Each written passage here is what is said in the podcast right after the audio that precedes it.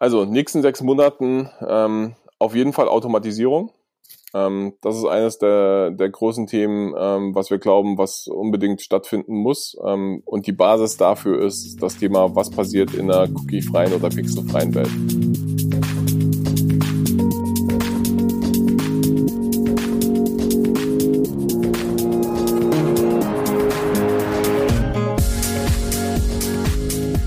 Willkommen beim Social Marketing Nerds Podcast, eine neue Ausgabe. Mein Name ist Alexander und wir beschäftigen uns heute mit der Zukunft des Marketing, den Anforderungen an Marketer und natürlich in dem Zusammenhang, welche Rolle spielt Facebook eigentlich dabei? Und dafür ist heute ein ganz besonderer Gast bei uns. Er hat erst vor kurzem auf dem Adscamp unserer Fachkonferenz, die sich ganz dem Thema Facebook und Instagram Advertising auf Expertenniveau widmet, gesprochen und ist heute bei uns zu Gast. Das Thema Marketing 2025, er hat dazu einiges zu sagen, denn sein Arbeitgeber ist Facebook. Willkommen, Kai Herzberger. Der Titel ist lang, Group Director Dach für Commerce, Transformational Retail, Finance and Travel und Group Director EMEA für Commerce. Hi Kai. Hi Alexander, vielen, vielen Dank für die Zeit heute und ähm, dass ich Rede und Antwort stehen darf. Ja, schön, dass du dabei bist. Wir freuen uns sehr. So, erst vor kurzem warst du ja beim Adscamp auf der Bühne. Ähm, waren wir sehr happy. Du warst ganz spät am Tag da, eine undankbare Position. Wie hat's dir denn gefallen? Ja, undankbare Position gar nicht, ähm, weil erstens vielen Dank, dass ich überhaupt da sein durfte, ähm, denn ich glaube, am Ende des Tages war es nochmal eine ganz gute Zusammenfassung all dessen, was ihr beim Adscamp über die letzten Jahre erreicht habt ähm, und dort nochmal vielleicht einen Akzentpunkt zu setzen zu dem Thema Marketing, weil ihr natürlich mit eurer Veranstaltung zwingend dazu auch beitragt, dass es eine Veränderung im Marketing, in der Denke, in den einzelnen Unternehmen gibt und dafür nochmal einen ganz, ganz lieben Dank auch von meiner Seite. Sehr gern. Du musst vielleicht nochmal erklären, weil der Titel ist lang, aber es weiß wahrscheinlich nicht jeder, was das jetzt bedeutet. Was machst du eigentlich bei Facebook? Also wenn man es ganz einfach nimmt, der Titel ist wirklich lang. Ähm, ich will nicht sagen, ich bin Mädchen für alles, sondern ähm, das, was ich mache, ich bin für den Werbeverkauf zuständig für einzelne Industrien und in Industrien sind insbesondere das Thema Commerce, ähm, wozu auch das Thema Teile von Retail dazugehören, als auch Finance und Travel. Was anderes mache ich nicht. Also ich verkaufe im Grunde Werbung auf den Facebook Entities. Okay. Und bevor wir jetzt nochmal richtig ins Thema einsteigen, ähm, du bist jetzt ja auch schon einige Jahre bei Facebook und noch länger in der Industrie. Ähm, wie bist du denn zu dem Thema Facebook und Instagram Advertising gekommen? Ja, also bin, bin leider einer der alten Hase. Ähm, leider gar nicht, weil mittlerweile glaube ich, das ist ganz gut, auch mal ein alter Hase zu sein. Ähm, ich bin zu dem Thema Facebook, Instagram gekommen, insbesondere durch meine Stationen natürlich vor Facebook.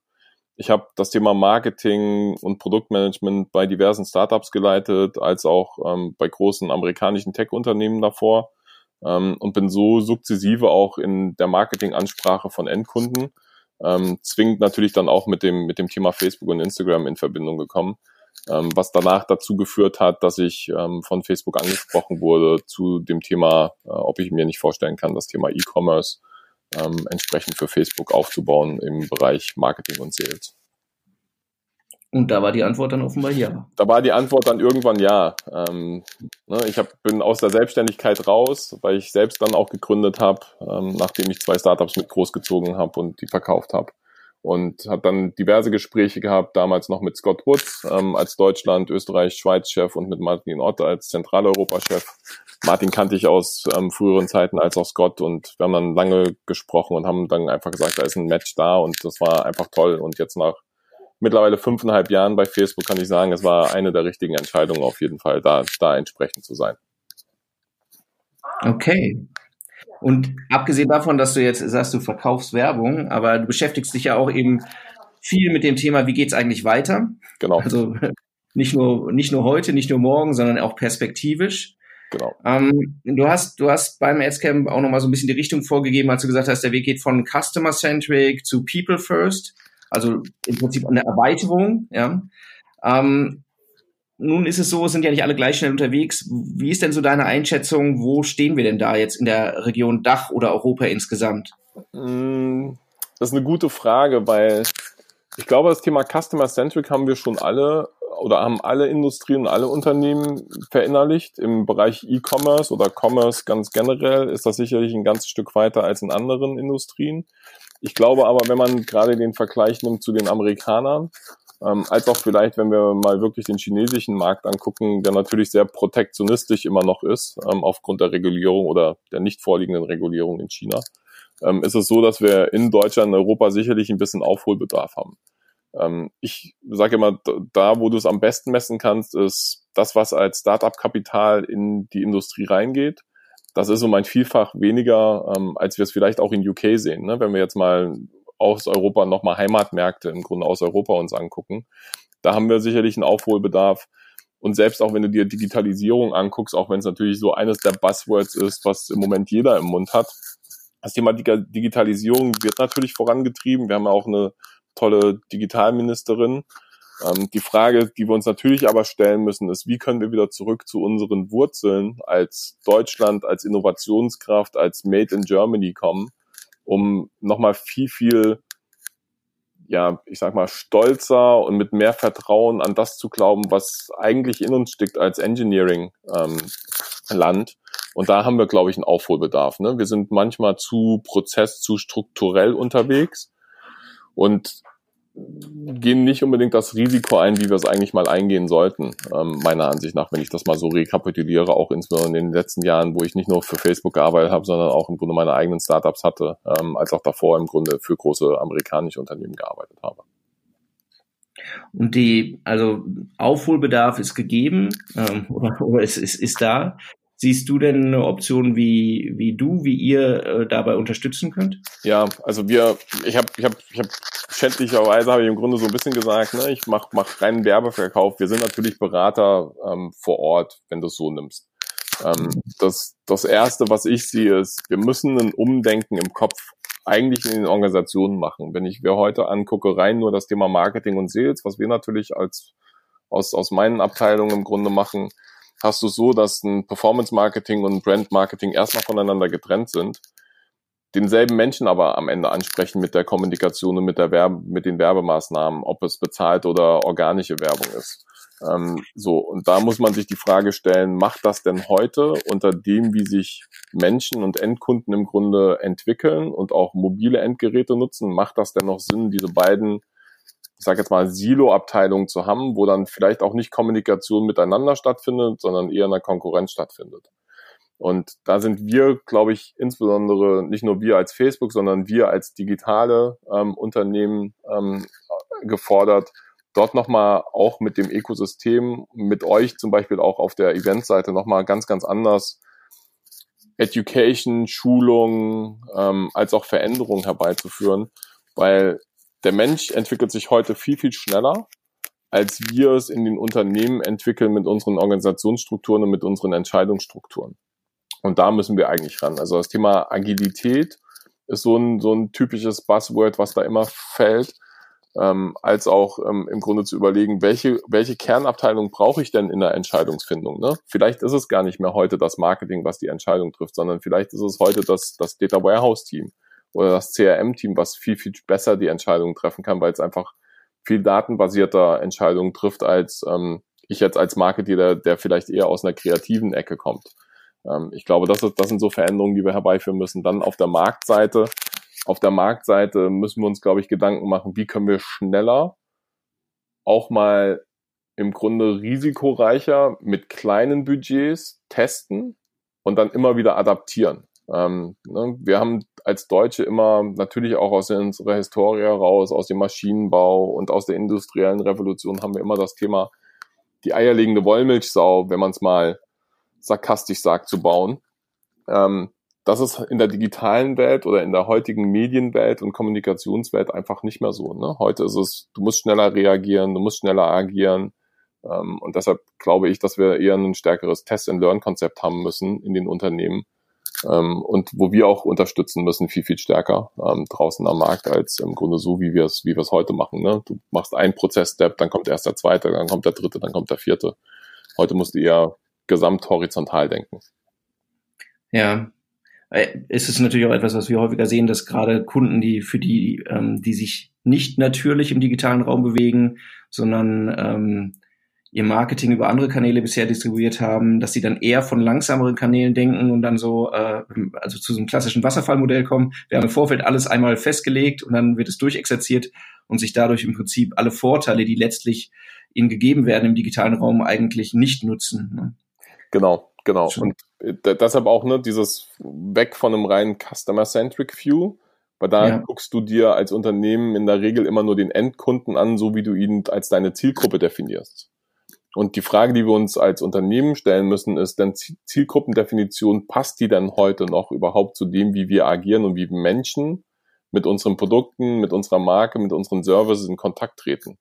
Weil ja, am Ende hast du eine erweiterte Zielgruppe, ne, die brauchst du auch noch in deiner Marketingdefinition, aber die schränkt dich auch gewissermaßen ein. Ähm, ich würde immer, und so berate ich auch heute, ich würde immer sagen, wenn du heute Deutschland ansprechen willst, denk an die 80 Millionen und nicht die 30 Millionen in einer erweiterten Zielgruppe.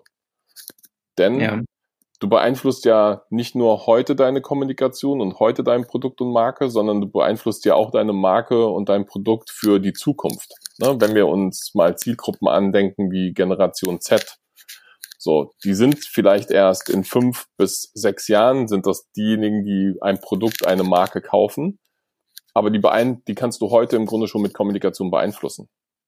Sei es ja, über die Eltern, sei es direkt.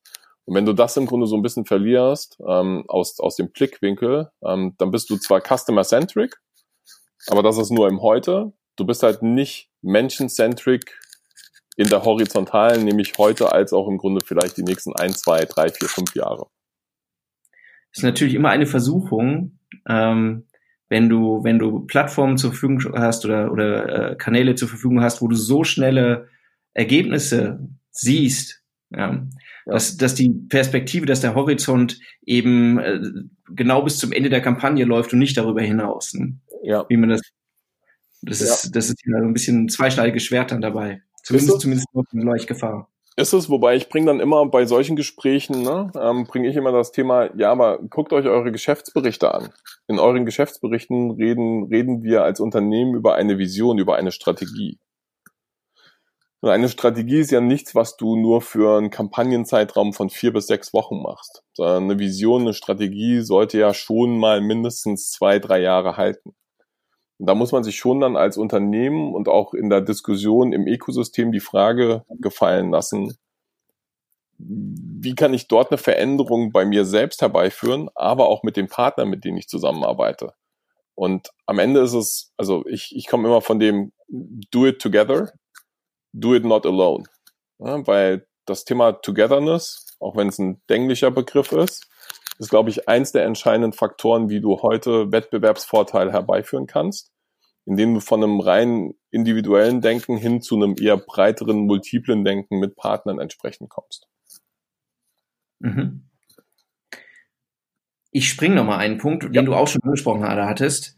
Ähm, äh, nämlich die Frage, ähm, also wie, wie treffen wir datenbasierte Entscheidungen, aber auch welche Daten liegen dem Ganzen am Ende zugrunde? Mhm. Alle Leute, die irgendwie ähm, Facebook-Advertising machen, freuen sich ja an den äh, umfangreichen, komfortablen Möglichkeiten des Targeting, ähm, um die zu nutzen. Und du hast jetzt eigentlich gesagt, ähm, beim Adscamp hier äh, lernen erstmal mit deinen eigenen Daten, aus deinen eigenen Daten das meiste herauszuholen, ne? ja. bevor du auf, auf äh, Drittanbieter wie auch euch zurückgreifst. Ja.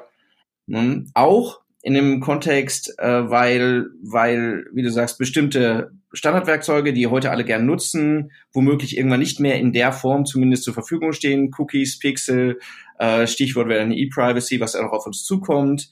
Ähm, in dem Kontext, für, für wie wahrscheinlich hältst du denn, dass wir, dass wir da Optionen verlieren, sagen wir mal? Und ähm, das ist ja noch was anderes, wenn ich jetzt ein Großunternehmen bin, das tatsächlich vielleicht mit einem äh, komfortabel oder mit einem umfangreichen CRM arbeitet, selbst Daten, äh, selbst in einem großen Maße Daten erhebt, im Unterschied zu eher KMUs, die sagen, boah, ja, wir haben so eine E-Mail-Liste. Ja, ja, das ist ein guter Punkt, Alexander. Ich glaube, um ehrlich zu sein, ich glaube, dass KMUs deutlich besser dastehen als Großunternehmen, ähm, weil sie viel, viel, vielleicht nicht, vielleicht nicht wissen, dass sie auf Daten Entscheidungen treffen, weil sie intrinsisch eine Entscheidung treffen. Ähm, ich sehe insbesondere bei den Großunternehmen, dass sie immer wieder natürlich uns als auch im Grunde unsere Marktteilnehmer fragen, wie können wir denn besser werden in dem Thema Data Marketing ähm, oder Data Driven Decision Marketing. Und da bin ich der Meinung, nicht nur aus meiner Historie, weil ich natürlich auch mal auf der anderen Seite saß, das Thema Daten zu verstehen und seine Primärdaten zu nutzen, ist eines der Güter, das kann man nicht, nicht viel höher stellen als an Nummer eins. Ähm, und in vielen Unternehmen ist es leider so, dass es eine Vielzahl von Daten gibt, aber man keine wirklichen Entscheidungsbäume getroffen hat, wie man mit diesen Daten umgeht.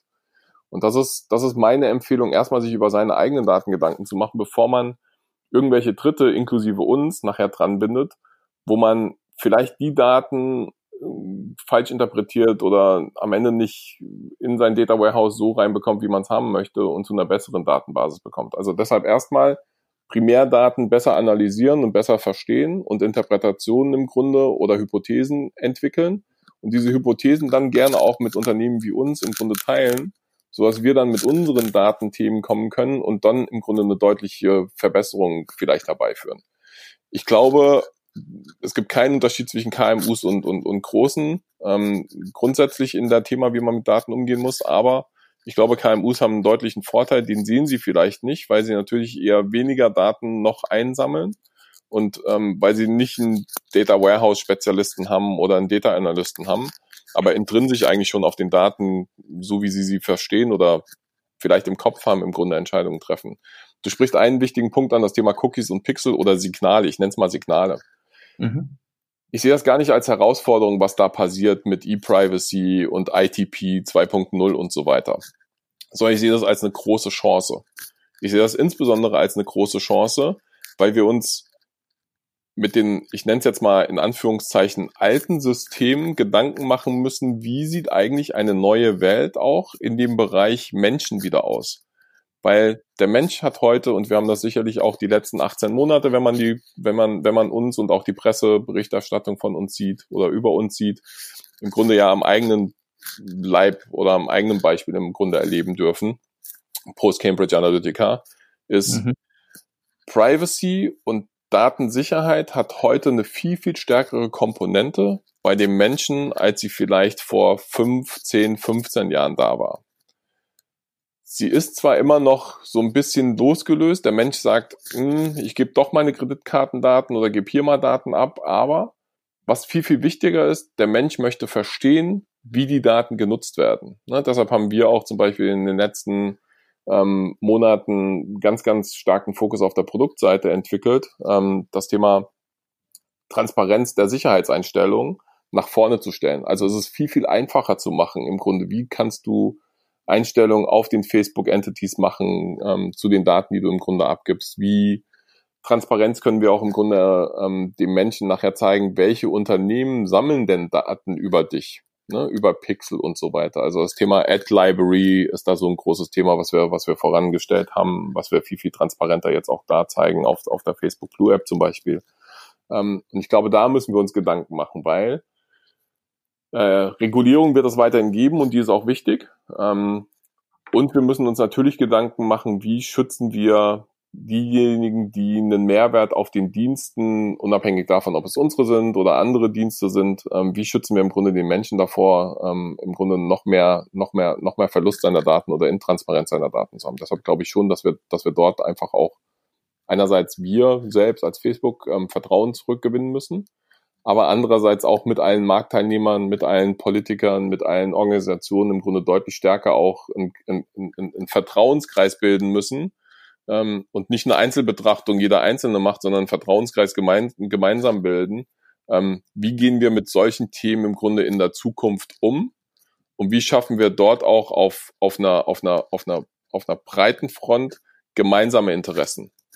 Ne? Und es, weil ich glaube, wir sind in einer, in einer Änderung der Welt, dass Menschen insgesamt eine andere eine andere Erwartungshaltung an alle Marktteilnehmer, ne? und da inkludiere ich auch die Politik haben, als wir es sicherlich zu Anfang des Internets hatten. Mhm. am Ende ist es ja ein bisschen auch eine, ist es ja in jedem Fall ein bisschen eine Balancefrage. Ne? Ja. Es ist ja nicht irgendwie alle Daten oder keine Daten. Ähm, du hast das Thema Datentransparenz jetzt äh, angesprochen und die Perspektive, die du jetzt ja auch gerade beschrieben hast, ist ja äh, immer auch stark konsument, also nutzerorientiert, ne? damit ja. ich weiß, was mit meinen Daten passiert oder welche Daten verwendet werden.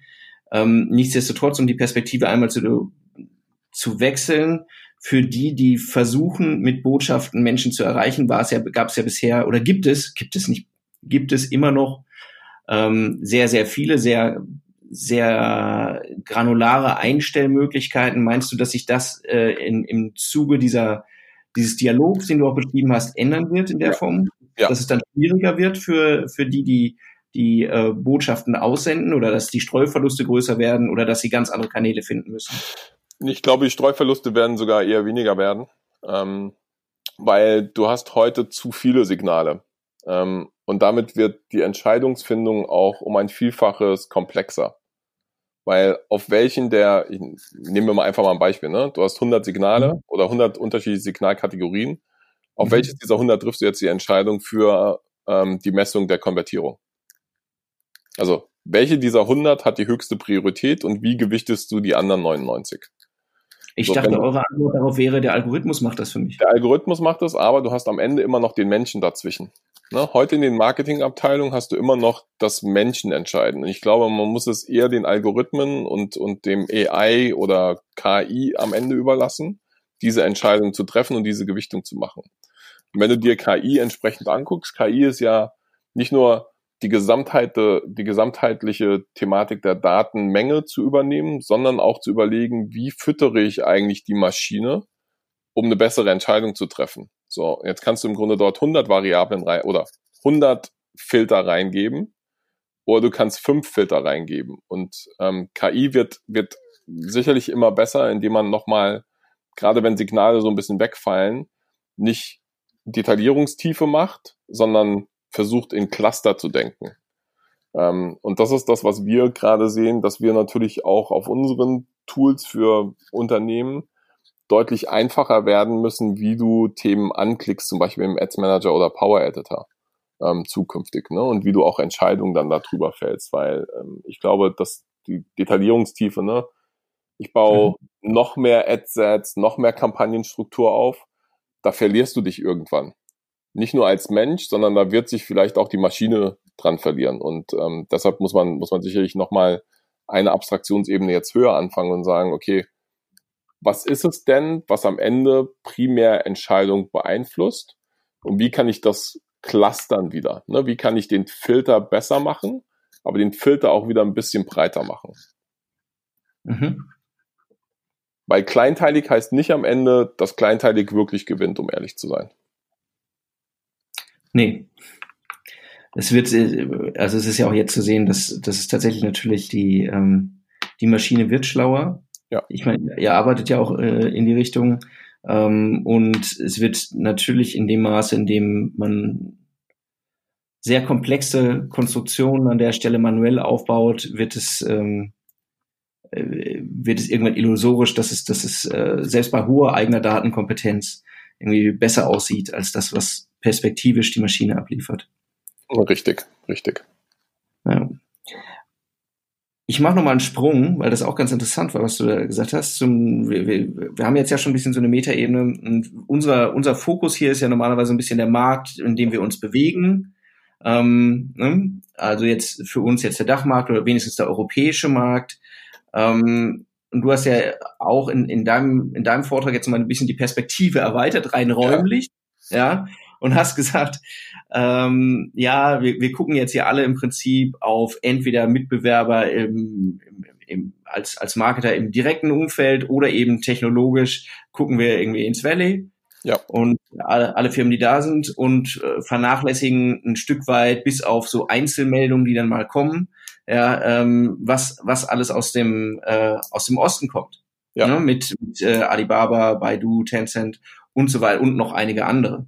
Ne? Und ähm, das ist ja auch letztlich so ein bisschen das Ergebnis der letzten Studien. Hier im Mary Report war ja auch so China, China, China. Eigentlich Wachstum und auch vor allen Dingen das Wachstumspotenzial noch in einer ganz anderen Dimension. Ne? Die Marktsättigung ist auf einem ganz anderen Level. Also da, ähm, selbst wenn sie noch nicht so groß sind, ist das, was vor denen liegt, halt noch ganz, ganz anders. Ja. Ähm, was macht man da? Also der Fokus, ähm, den ich ja auch in, in, in, in der Präsentation hatte auf eurem Event, war zu sagen, wir müssen im Grunde ganzheitlich wieder denken. Ne? Und wir haben so eine gewisse Verschiebung auch mit ähm, den, den Reisen immer in Silicon Valley zu den Googles, zu den Facebooks dieser Welt, ne? um sich zu den Apples, um sich dort im Grunde schlau zu machen. Ich glaube, wir müssen heute gerade auch ähm, nochmal stärker Richtung Osten gucken, weil im Osten entsteht natürlich was, ähm, die sind nicht so reguliert, wie wir in Europa oder wie jetzt Regulierung auch in den USA stattfinden wird. Ähm, die haben einen Vorteil. Erstens sind sie ein geschlossener Markt in China. Zweitens haben sie natürlich als Zielgruppe ein Vielfaches ähm, der Bevölkerung von, von uns hier. Aber das Primäre, und das ist das Dritte, wie sie agieren, ist, sie denken viel, viel breiter und sie denken viel, viel strategischer nach vorne gerichtet. Ähm, und das siehst du zum Beispiel mit, mit Partnern wie einem Alibaba oder auch einem Baidu und Tencent, dass sie sagen, wir gucken uns nicht nur einen Bereich an, sondern wir gucken uns eigentlich die gesamte Wertschöpfungskette an. Und ich glaube, gerade aus unserer Warte auf der Facebook-Seite ist das was, was wir natürlich auch lernen, wenn wir mal unsere Entities angucken, ne? sei es die Facebook Blaue App, Instagram, WhatsApp und Messenger. Wenn du die mal dir einzeln anguckst, haben die einzeln ein ungeheures Gewicht in der Marketingwelt heute. Ich glaube aber, sie haben ein deutlich stärkeres Marketinggewicht, wenn man sie mal miteinander verknüpft und verbindet. Weil ein WhatsApp und Messenger sind sicherlich einerseits natürlich ein gutes Kommunikationstool ähm, und jeder redet über Conversational Commerce, aber sie können auch ein Tool sein für Post-Sale-Maßnahmen. Also das Thema loyal weiterhin mit dem Kunden in Kontakt zu bleiben. Und da können wir, und das ist auch so ein Fokusthema, ne, wo ich sage, da können wir viel auch von, von, von Asien lernen, weil in Asien das Thema Mobile einfach wirklich Mobile First ist, was es bei uns noch nicht ist. Ähm, und das Thema Messaging einfach Messaging First ist, so wie auch ähm, Abverkauf oder entsprechende Umsätze generiert werden. Ähm, und da können wir, glaube ich, viel von lernen. Deshalb sollten wir nicht nur nach Westen gucken, ins Valley oder auf unsere, auf, auf, auf unseren Heimatmarkt, sondern auch immer mal frische Ideen aus anderen Märkten holen. Und deshalb ist für mich ganz, ganz wichtig, dass wir, dass wir natürlich auch mal nach Osten gucken. Ist das jetzt ein Thema, wo du sagst, ja, für uns als Facebook ist das jetzt halt äh, wichtig, dahin zu gucken? Oder würdest du sagen, wenn ich jetzt hier eine Marke bin, gut, ich verkaufe jetzt irgendwie nicht lokal Brötchen, sondern bin ein bisschen größer schon dabei ja. und internationalisiert, ähm, wie, wie schaue ich mir denn diesen Markt an? Steige ich da ein? Was lerne ich da an, an Best? Kann ich, kann ich von äh, aus dem Markt noch Best Practices für mich ziehen, die auch hier nutzbar sind? Ja, also sollte man. Ne? Wir gucken uns natürlich den Markt auch an. Wir sind, wir sind natürlich vor Ort. Ähm, China jetzt nicht, ähm, wie jeder weiß. Ne? Da, da, da findet ja auch andere, andere Marktteilnehmer auch nicht statt. Ähm, wir gucken uns die Märkte natürlich sehr stark an. Ähm, sollte sich auch jeder angucken, im Grunde, der eine internationale Expansion herbeiführt, weil und da komme ich wieder vom Menschen. Wenn du dir heute Menschen anguckst und wir in Deutschland haben einfach die Herausforderung, wir haben von der Alters unsere Alterspyramide ist umgekehrt. Ne? Was nicht heißt, also das soll nicht mhm. respektierlich sein, aber wir haben natürlich nicht die Babyboomer-Generation gehabt zwischen den 70er und 90er Jahren. Ähm, und haben damit natürlich auch als, als, als Volkswirtschaft irgendwann, ich will nicht sagen, zu kämpfen, aber müssen wir natürlich Lösungen entsprechend anbieten. Dasselbe wird beispielsweise auch in China haben. Ne? China durch seine Ein-Kind-Politik wird irgendwann in eine, in, eine, in eine ähnliche Situation kommen wie wir als Bundesrepublik Deutschland.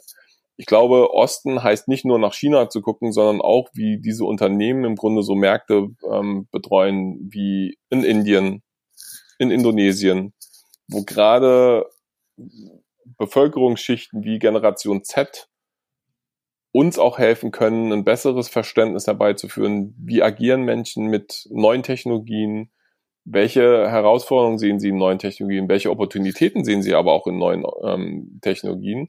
Und wie müssen wir unsere Produkte und Services darauf eigentlich anpassen. Ein Beispiel will ich dir nennen, wenn du dir heute anguckst, dass viele Unternehmen immer noch Marketing so machen, zu sagen, okay, wir sind standardmäßig mit klassischer Werbung gestartet, ne, TV-Werbung, so, mhm. ich nehme jetzt einfach mal den 30 Sekunden und amplifiziere ihn auf digital. So, digital konsumieren wir aber als Menschen ganz anders. Ne, wir gucken uns keinen TV-Spot 30 Sekunden an und das Crescendo beim TV-Spot ist natürlich irgendwie, am Ende kommt die, kommt die, kommt, ja. kommt der wirkliche wichtige Teil.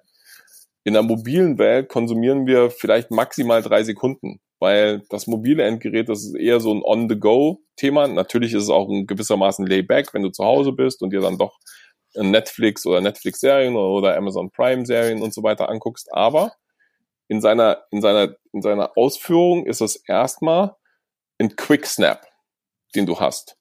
So, und da musst du natürlich als Marketier ähm, und als Unternehmen auch umdenken und sagen, okay, ich muss mich wieder in den Menschen reinversetzen, wie er Technologie oder, oder Maßnahmen für sich verwendet, um mit mir als Marke, Unternehmen, Produkt und Service entsprechend in, in, in, in, in, in eine Beziehung oder in, in eine Kommunikation reinzutreten. Und wenn wir dann uns dann Asien angucken, und in Asien ist das Thema Messaging Services ähm, viel, viel größer.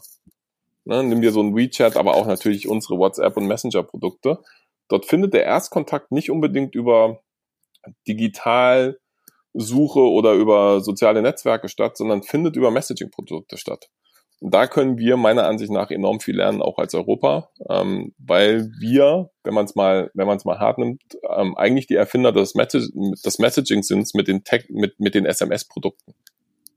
Mhm. Wir aber keine Weiterentwicklung von SMS gemacht haben sondern sich dann im Grunde die Apps wie WhatsApp, äh, wie Messenger, wie WeChat, wie Line und so weiter entwickelt haben. Ne? Und da auch wieder zu deiner ersten Frage zurück, was können wir lernen und wie müssen wir, wie müssen wir agieren, auch als Deutschland oder als, als Europa? Einfach bolder werden. Ne? Ich glaube, das ist so ein Thema, einfach wirklich an das glauben, wo unsere, wo unsere Werte herkommen, wie wir entwickelt haben und das im Grunde wieder auf eine, auf eine neue Plattform zu heben. Okay. Wir haben jetzt an mehreren Stellen schon einmal gesprochen, wie, äh, wo werden Entscheidungen getroffen, welche Daten stehen zur Verfügung. Mhm. Ähm, und du hast, du hast eine relativ provokante These dann ja nochmal in den Raum gestellt ähm, beim AdScam. Du hast gesagt, Data Engineers are the better marketeers.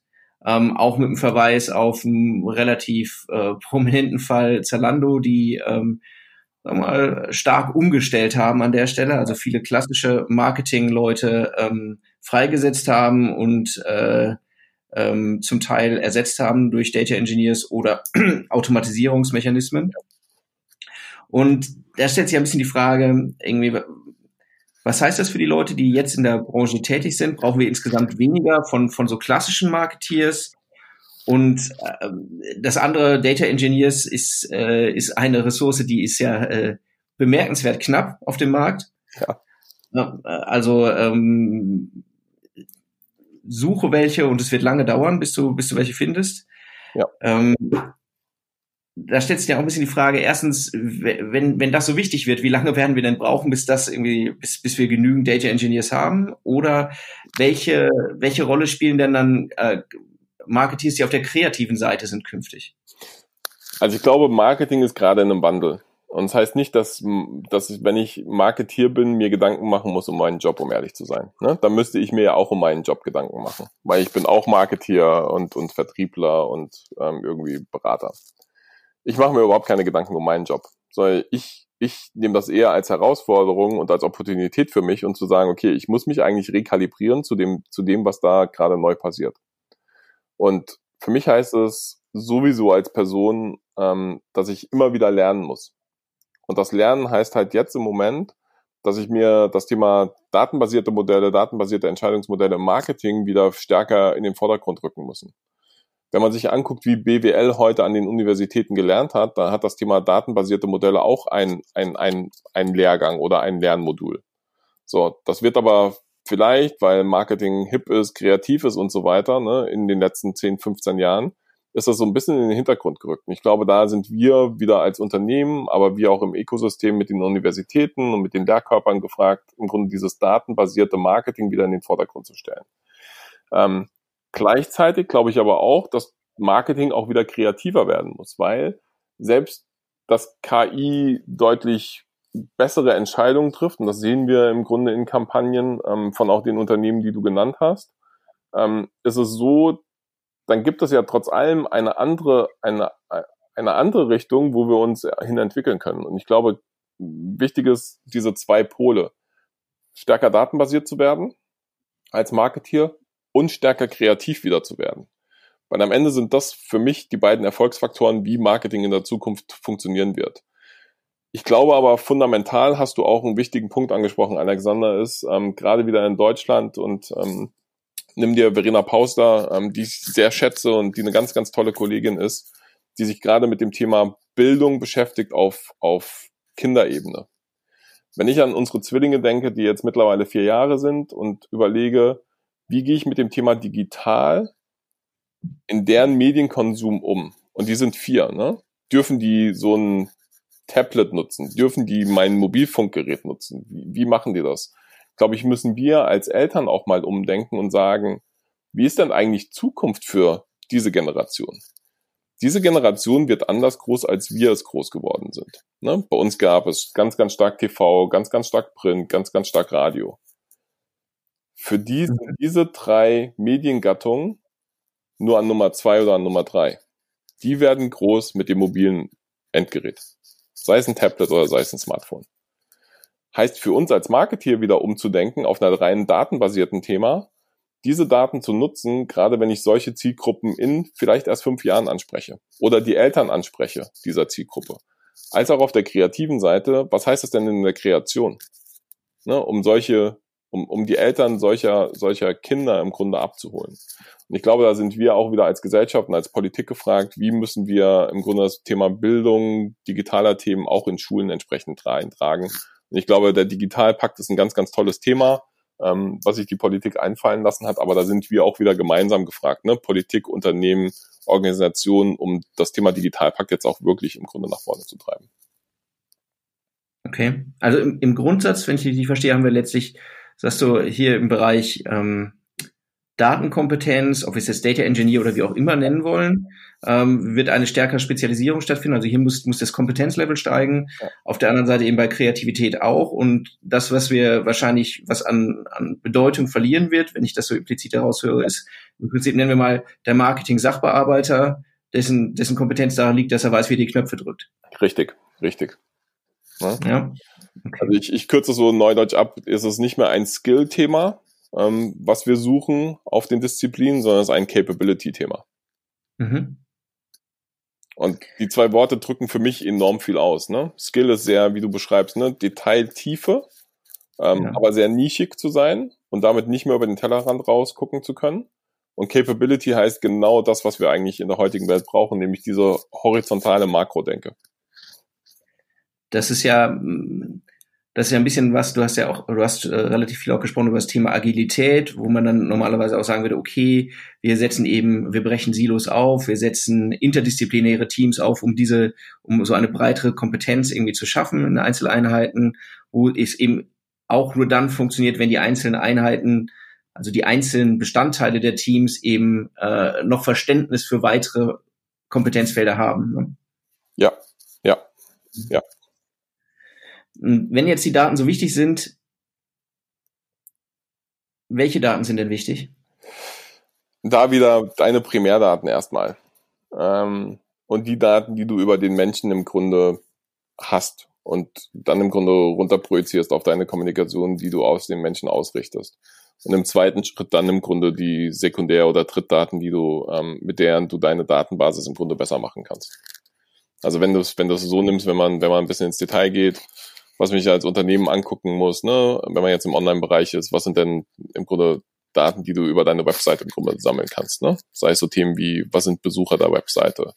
Ähm, worüber kommen die, zu welchen Uhrzeiten kommen die, über welche Browser-Technologie kommen die, über welche ähm, Technologie-Endgeräte kommen die, ähm, was machen die auf deiner Webseite? Ne? Gucken die sich nur ein Bild an und sind dann weg oder gehen die auch in eine Suche rein, Kategorien und so weiter? Also all, all solche Datenpakete ähm, nachher dann auch zu einer Entscheidung zu formulieren und zu sagen, okay, jetzt kann ich im Grunde Personas quasi entwickeln. Ne? Und dann bist du wieder auf einem kreativen Part des Marketings zu sagen, wie du aus einer Datenthema auch diesen Menschen ein gewisses Gesicht geben kannst. Ne? Und da gibt es mhm. natürlich unterschiedliche Menschen ähm, aber auch zu verstehen auf deiner Webseite, wo ist die Friktion.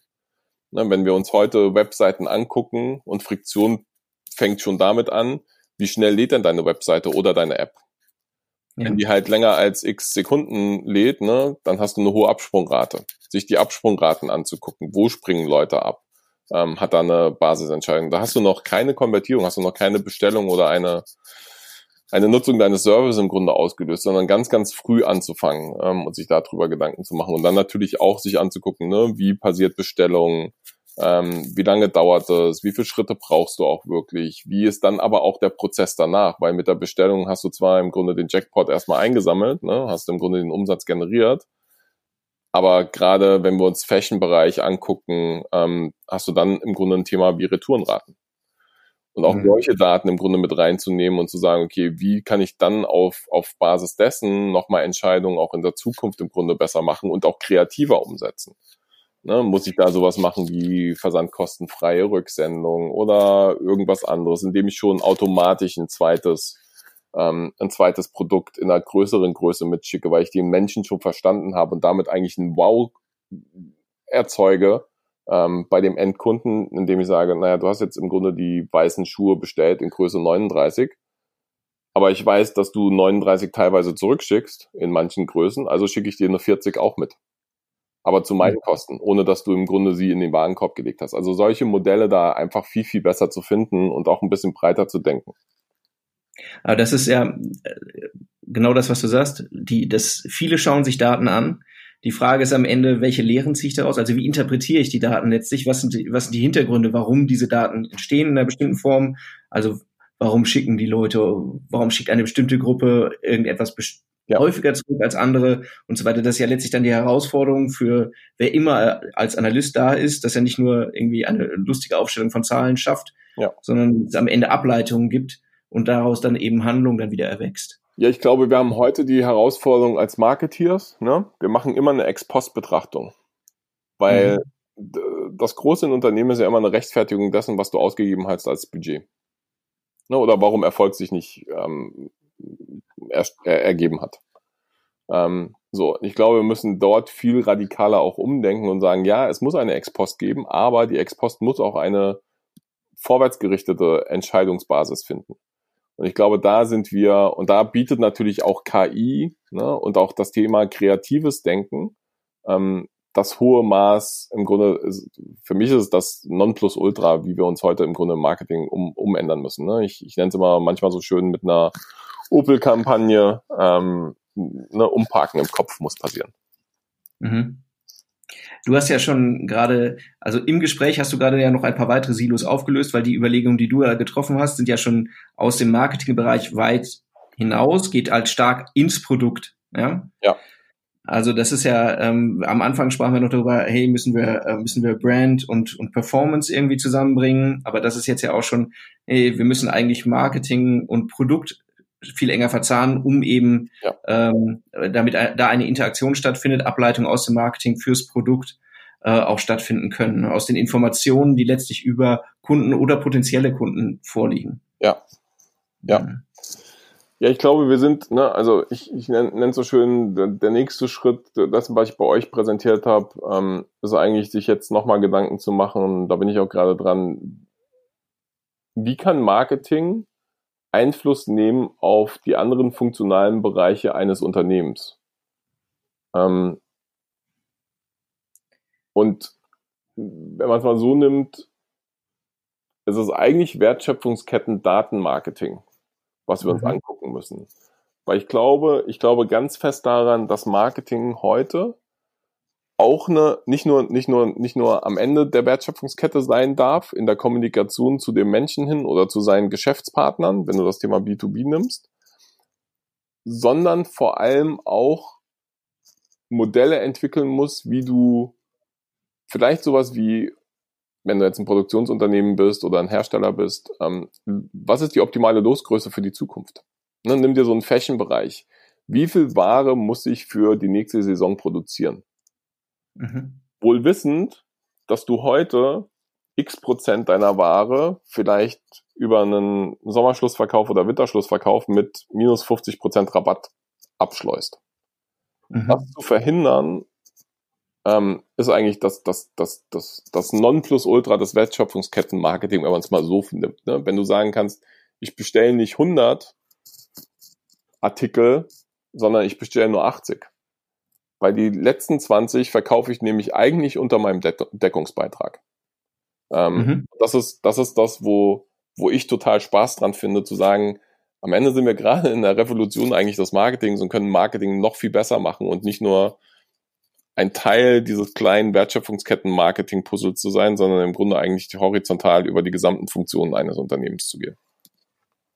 Es geht, wir hatten auch äh, beim Adscamp Sean Ellis da, der zum Thema Growth Hacking und Growth Marketing gesprochen hat. Und das, was du sagst, geht ja auch schon sehr in die Richtung, im Prinzip eine, auch jetzt von der Organisation her eine, eine Aufstellung zu finden, die, ähm, die es eben ermöglicht, den, den Blick eines Nutzers oder eines potenziellen Kunden äh, über den gesamten Verlauf, vom Erstkontakt über Nutzung des Produktes, ähm, wiederkehrende Nutzung und so weiter zu betrachten und das eben insgesamt dann, dann einzubeziehen in die Frage, wie, welche, welche Geschichte erzähle ich ihm, wie kann ich das Produkt auch verbessern an der Stelle und so weiter und nicht mehr losgelöst auf, ähm, irgendjemand sagt mir, was das Produkt ist und ich erzähle eine Geschichte. Richtig, richtig, richtig. Mhm.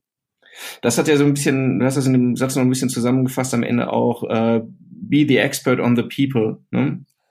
So als, als, als äh, im Zusammenhang mit den Capabilities. Ähm, das ist ja eigentlich, ähm, vielleicht kannst du noch mal sagen, wie, wie, wie das zu verstehen ist. Für mich klingt es halt so ein Stück weit auch noch hier, du musst deine, deine Nutzer besser verstehen, ja, oder nicht nur deine Nutzer, sondern eben alle, die, die, mit denen du in Kontakt kommst, besser verstehen. Ähm, dann, das, das hat ja mehrere Ebenen, wie ich sie verstehen kann. Das eine Thema hatten wir schon gesprochen. Ich kann sehr viel Daten erheben. Reicht das? Oder welche Ebenen gibt es da noch? Also die Ebene, die Ebene, die du, die du gerade ähm, beschreibst, Alexander, ist natürlich klar, weil das ist die externe Brille. Ne? Ich glaube, es gibt darüber hinaus noch eine, noch eine Brille, die muss eher intern gerichtet sein, weil am Ende brauchst du auch deine, deine Partner in Crime aus der, aus dem Unternehmen selbst auf die du entweder Einfluss nimmst oder deren, deren, deren Feedback du auch in deine Entscheidungsfindung mit reinnimmst. Ähm, und das ist im Grunde be the expert on the people, ähm, was ich damit meine. Verstehe die anderen, nutze auch die anderen für Feedback, für deine Entscheidungsfindung. Ähm, und da sowohl nutze deren Daten und nicht nur deine eigenen Daten, ähm, sondern nutze im Grunde sie auch für eine deutlich bessere Entscheidungsfindung am Ende des Tages. Denn ich glaube, Heute ist das Marketing in der Regel immer sehr abgeschottet in den Unternehmen und das ist eine Funktion von ganz, ganz vielen. Das ist natürlich eine der wichtigen Funktionen, weil sie natürlich auch eine hohe Kostenkomponente hat, wenn man sich die Marketingbudgets anguckt in den deutschen Unternehmen. Sie kann nur besser werden, indem sie interdisziplinärer stattfindet, indem du nämlich mit unterschiedlichen Abteilungen einfach agiler in virtuellen Teams zusammenarbeitest und damit besser wirst. Und das braucht aber auch eine gewisse Empathie des Marketeers, ähm, weil der Marketeer heute darf sich nicht definieren rein nur über sein Marketing, über seinen Wertbeitrag, ob er top eine tolle Kreation geschaffen hat und top eine tolle Kommunikation herbeigeschaffen hat, sondern wir, und ich komme da vielleicht so ein bisschen aus einem Finanz, Finanzler-Aspekt auch her, welchen Einfluss nimmt der Marketeer mit seinem virtuellen interdisziplinären Team auf das Thema Gewinn- und Verlustrechnung? Mhm. So, jetzt kannst du sagen, Marketingkosten, natürlich kann er sie absenken. Damit würde er im Grunde eine Gewinn- und Verlustrechnung bei gleichen Komponenten würde er steigern.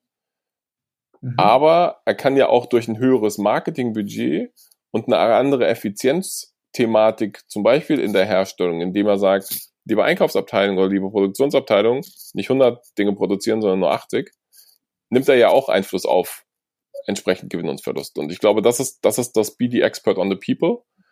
Sich auch immer in die Lage rein zu versetzen als Marketeer, was braucht denn der andere von mir? Ja. Ähm, und was brauche ich von ihm, um einfach für gesamtunternehmerisch ähm, eine bessere Entscheidung zu treffen? Da sehe ich große Themen bei der Frage der, der Attribution in-house. Das können wir jetzt nicht vertiefen. Nee. nee. ähm, gucken wir doch noch mal ein bisschen konkreter auf Facebook. Ja. Weil jetzt sind wir schon sehr Metaebene. Was steht denn bei euch in absehbarer Zeit an? Wie verbessert ihr denn das Leben jetzt konkret nicht nur der, der Nutzer, sondern auch mal aus unserer Perspektive der Werbentreibenden in Zukunft? Und vielleicht kannst du auch noch was sagen zur Zukunft von, vom ähm, vom Messenger oder WhatsApp mhm. aus äh, mhm. in, der, in der Frage, wie, wie Unternehmen die nutzen können? Ja, super Fragen. Also ich glaube, erste Frage, ne, wie sieht die Zukunft aus, insbesondere in absehbarer Zeit für, für Unternehmen selbst? Ähm, ich glaube, wir müssen, und da sind wir, sind wir gerade dran, ähm, das Thema Tooling, also die Tools, mit denen Werbetreibende ähm, auf Facebook entsprechend ähm, ihre Aktionen herbeiführen oder das Cockpit nutzen, muss ich auch vereinfachen. Ich glaube, die Tools ne, aus meiner Warte selbst ähm, sind sie teilweise komplex ähm, und teilweise auch ein bisschen verschachtelt. Und das ist eine der ersten Maßnahmen, die wir jetzt auch beim Ads Manager und beim Power Editor im Grunde herbeigeführt haben, wieder zu reduzieren und den Flow zu vereinfachen, weil es einfach zu komplex war. Ähm, das wird auf jeden Fall eines der Themen sein, mit dem wir uns in den nächsten sechs Monaten beschäftigen werden. Ähm, andere Themen, mit denen wir uns beschäftigen, ist, ähm, wie man ja auch auf der F8-Entwicklerkonferenz gesehen hat, das Thema Commerce. Ähm, das ist im Moment in einem Alpha-Thema in den USA unterwegs mit im Grunde Checkout ne, auf Instagram. Was dahinter mhm. eigentlich liegt als Konzept, ist zu sagen, wenn du dir heute wieder anguckst, ähm, Conversion Funnels, müssen wir diese Friktion einfach verbessern. Ne? Du verlierst heute zu viel Potenzial ähm, über im Grunde Friktion im Bestellprozess. Und deshalb gibt es im Grunde diese Maßnahme auch Instagram Shopping, also quasi die Bestellung findet auf unserer Plattform statt und dann ist im Grunde der, die Übergabe der Kundendaten und so weiter findet dann quasi über APIs im Hintergrund statt. Ähm, das wird ein wichtiges Thema werden, ähm, sicherlich in den nächsten Monaten und dann auch zu gucken, wann findet internationaler Rollout statt. Ähm, da gucken wir uns natürlich jetzt gerade Alpha-Ergebnisse an muss man dann gucken, wann es kommt. Da gibt es jetzt kein explizites Datum für. Ähm, Messaging und WhatsApp, ähm, was du angesprochen hast, ein ganz, ganz wichtiges Thema natürlich für uns, weil wir insbesondere aus der Ostrichtung ne, auch sehen, dass Messaging und WhatsApp nicht nur ein Kommunikationstool sind für Menschen zu Menschen, sondern heute finden schon Milliarden von Messages täglich, monatlich statt zwischen Menschen und Unternehmen. Ähm, und da geht es nicht primär darum zu sagen, wir machen dann nur bezahlte Werbung rein, ähm, sondern auch zu überlegen, wie kann ich diese Utility Messaging besser machen, indem Menschen mit Unternehmen einen deutlich besseren Austausch in der Kommunikation haben, als sie es heute haben. Über vielleicht dieselben Kanäle oder andere Kanäle. Ähm, was wir da auf jeden Fall machen werden, ist Interoperabilität ähm, in den Fokus zu stellen zwischen Messaging und WhatsApp. Wurde auch auf der F8-Entwicklerkonferenz im Grunde gesagt, da sind wir gerade dran. Ähm, dann ist natürlich das Thema Encryption ein Thema, ähm, was wir auf WhatsApp ja schon haben. Das wird es auch bei Messenger geben. Ähm, das wird in den nächsten Monaten auf jeden Fall umgesetzt. Und dann gucken wir uns natürlich auf dem, auf den Messaging-Produkten auch an, wie wir weiter das Thema Conversational Commerce nach vorne treiben. Also welche, welche Themen wollen wir da integrieren? ähm, auch vielleicht in Form von Werbeformaten, ähm, wobei Werbeformate dort sicherlich eher reduziert werden werden, weil das Thema Messaging vergleiche ich immer mit einer mit einer Dinnerparty, die du unter Freunden hast. Ne, da willst du nicht schreiend minus 50 Prozent oder ein dickes fettes Werbeding haben, sondern das muss sich in den Flow im Grunde integrieren, so wie du in der Kommunikation auch mit deinen Freunden ähm, oder Geschäftspartnern entsprechend über ein Messaging-Produkt bist. Das sind so die Fokusthemen, die wir auf jeden Fall haben in den nächsten Wochen und Monaten. Aber dann, also speziell auf das Thema jetzt gemünzt, wenn du sagst, da reduzieren sich die, die Möglichkeiten oder die, die Werbeformate, ähm, geht es also darum, dass ich eben als Unternehmen selbst in, in kom direkte Kommunikation mit Menschen trete, ähm, und nicht sehr die Möglichkeit nutze, irgendwie ähm, mich, mich in andere in andere Dialoge sozusagen dazwischen zu werfen. So im Sinne von, hallo, ja. ich bin da. Ja, also ja. es wird beides geben, aber der Fokus wird sein, dass du als Unternehmen im Grunde in eine Kommunikation reintreten kannst, wenn der Nutzer es dir erlaubt. Ne? Also diese Opt-in-Thematik. Ne? Der Nutzer muss erstmal mhm. dich im Grunde kontaktieren, weil gerade in Europa ist das Thema Opt-in natürlich ganz, ganz wichtig ähm, und dem wollen wir uns auch nicht verwerfen, sondern ähm, das steht da auch ähm, gesamtheitlich global auf, auf erster Priorität. Wenn du als Kunde im Grunde sagst, liebes Unternehmen A, ich habe da mal eine Frage, ähm, ne, muss dann quasi nochmal von dem Unternehmen kommen, okay, ja, und dann findet eine Regelkommunikation statt, wobei die Regelkommunikation auch so sein muss, dass sie sich für den Menschen gut anfühlt. Ne? Nicht, nicht, dass in der Regelkommunikation auf einmal passiert, ja, hm, hier ist im Grunde die Antwort auf deine Frage. Und übrigens, hier ist noch ein tolles Produkt für dich. Und vielleicht bieten wir es dir jetzt auch noch minus 20 Prozent an. Mhm. Weil das hat dann, das hat dann, und das wissen wir aus, aus im Grunde Messungen ähm, und Studien, die wir natürlich durchführen in Alpha und Betas, wissen wir, das hat einen ungeheure negativen Einfluss auf, wie Menschen sich dann fühlen in der Kommunikation auch mit einem Unternehmen. Mhm. Du hast es jetzt schon mal angesprochen, was ihr, was ihr alles vorhabt. Ähm, kannst du noch mal sagen, ihr habt ja selbst bestimmt auch einen Anspruch, wo, wo könnt ihr selbst noch besser werden? Ja. Jetzt nicht, was die Funktionalitäten angeht, schneller werden. Es gibt ja immer eine, irgendwann wird angekündigt, es kommt. Ja.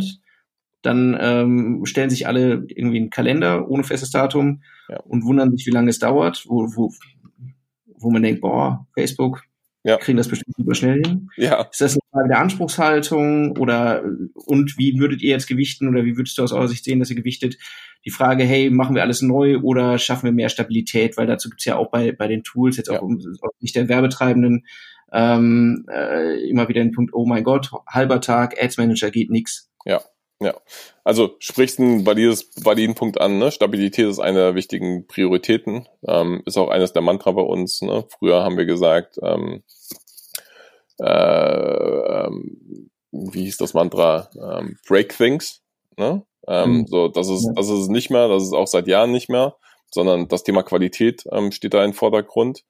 Ähm, da sind wir sicherlich nicht da, wo wir, wo wir sein müssen ähm, und sein wollen. Ähm, das ist ein großes Thema. Also Stabilität der, der Plattform ist eines der wichtigen Themen, hat ja Marc auch auf der Entwicklerkonferenz im Grunde auch gesagt. Ähm, zweites Thema, was für uns auf jeden Fall auch gerade hier in Europa ein wichtiges Thema ist, ist Vertrauen. Ähm, mhm wir sind die letzten 18 Monate, wie ich schon gesagt habe, im Grunde sicherlich ähm, durch, durch dick und dünn gegangen. Ähm, wir müssen auf jeden Fall deutlich stärker auch wieder das Vertrauen zurückgewinnen. Ähm, nicht nur durch unsere Marketingkommunikation, die wir meiner Ansicht nach hervorragend gemacht haben mit dem Thema Privacy, ähm, auch hier in Deutschland, sondern auch einfach eine gewisse andere Sichtbarkeit auf den, auf, auf äh, im Markt zu haben. Ne? Und da seid ihr als im Grunde AdsCamp eine der wichtigen Säulen auch in unserer, in unserer Eventstrategie. Ne? Dort auch nicht nur bei dem Event, sondern mit euch auch nach dem Event und vor dem Event im Grunde deutlich stärker ähm, in die Kommunikation zu gehen und dort im Grunde auch von unserer Seite zu unterstützen und auch eine gewisse Sichtbarkeit zu haben. Also so die zweite Priorität.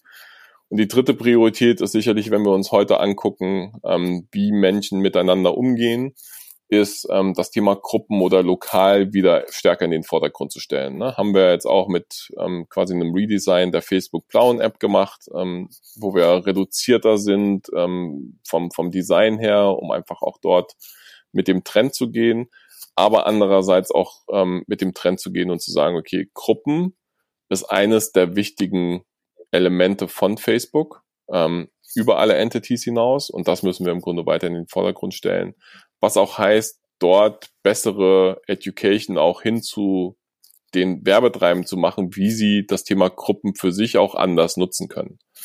Ähm, Beispiel, was ich da immer nenne, ist, guck dir die ganzen ähm, Läufergruppen an, die es in den einzelnen großen Städten oder kleinen Städten oder auf dem Land gibt, ähm, die auch durch Unternehmen entstehen. Ja, also ein großes Unternehmen aus Herzogenaurach ist da sicherlich für Deutschland her führend, ähm, was mhm. das Thema im Grunde in lokale Communities zu denken ähm, mit beeinflusst, auch durch Tools wie unsere, aber auch ähm, andere Marktteilnehmer. Okay. Jetzt nochmal, auch nochmal konkreter und auch nochmal den, den Zeitraum ein bisschen reduziert. Ja. Jetzt für, ich bin Marketer und wenn du mir jetzt sagst, so in aller Kürze, die, die Zukunft kommt, worauf konzentriere ich mich in den nächsten sechs Monaten und worauf in den nächsten drei Jahren? Ja, also nächsten sechs Monaten ähm, auf jeden Fall Automatisierung. Ähm, das ist eines der, der großen Themen, ähm, was wir glauben, was unbedingt stattfinden muss. Ähm, und die Basis dafür ist das Thema, was passiert in einer cookie-freien oder pixelfreien Welt. Weil ähm, unserer Vermutung nach wird, das hat schon angefangen, ist, ist es das, mit dem wir uns als Marketeer beschäftigen müssen. Ne? Also Automatisierung voranzutreiben und gleichzeitig zu gucken, okay, welche, welche Themen kann ich zusammen mit Marktteilnehmern im Grunde aufbauen in einer, in einer cookie-freien Welt. Ähm, das ist ne nächsten sechs Monate. In den nächsten drei Jahren. Ähm, drei Jahre ist ein langer Zeitraum. Ähm, aber ich glaube, wenn du heute nicht anfängst als Marketeer Wertschöpfungsketten, Datenmarketing, ähm, dir auf die Fahne zu schreiben und darüber nachzudenken, ähm, werden dich andere links und rechts überholen. Okay. Schreibe ich mir auf die Liste. Super. So. Normalerweise fragen wir, welches, welches Update von Facebook würdest du dir noch wünschen? Ähm, da ist der Wissensstand bei dir ja ein bisschen anders, deswegen frage ich dich nur, auf welches kommende Update freust du dich denn schon? Äh, ich freue mich ungeheuer ähm, als Mensch und als Endnutzer auf das Thema Interoperabilität zwischen den Messaging-Produkten. Weil da genau, bin ich leider, leider genau. etwas alt noch. Ähm, ich bin nicht immer always on in den Messaging-Produkten, sondern ähm, muss mir dann immer noch mal wieder Gedanken machen, was meine Login- und Passwortdaten sind, weil ich doch auch mich immer wieder abmelde. Okay. Und wann kommt das noch genau? Was hast du gesagt? Das ist jetzt gerade in der Mache, wird sicherlich in den nächsten sechs Monaten kommen. Genaues Datum haben wir da nicht, um ehrlich zu sein, weil da natürlich ein paar Legacy-Systeme im Hintergrund ähm, auch angepasst werden müssen. Alles klar. Und wie können dich unsere Hörer jetzt kontaktieren oder mehr über dich erfahren? Ähm, die sozialen Kanäle sind da. Ähm, einfach mich gerne über Facebook adden. Ähm, da, da ist mein Profil im Grunde da. Ansonsten bin ich natürlich auch auf LinkedIn und auf, auf Xing. Alles klar. Kai, ganz herzlichen Dank für die vielen Insights. Wir haben weiter vorausgeblickt heute. Ja, ich hoffe, ich hoffe, ich konnte ein bisschen was reingeben. Alex, ganz, ganz vielen Dank. Ähm, tolle Zeit, ähm, tollen Podcast, den ihr hier macht und vor allem ein ganz, ganz tolles Event, wo ich jetzt schon zweimal sein durfte, wo wir, glaube ich, mittlerweile das dritte Mal da sein durften und da macht einfach weiter so, weil das Event ist echt so klasse ähm, und auch nicht nur das Event selbst, sondern auch das, was ihr drumherum aufgebaut habt als Community, ist einfach, einfach sensationell. Ganz herzlichen Dank. Dann sagen wir Tschüss an alle, die zugehört haben. Tschüss.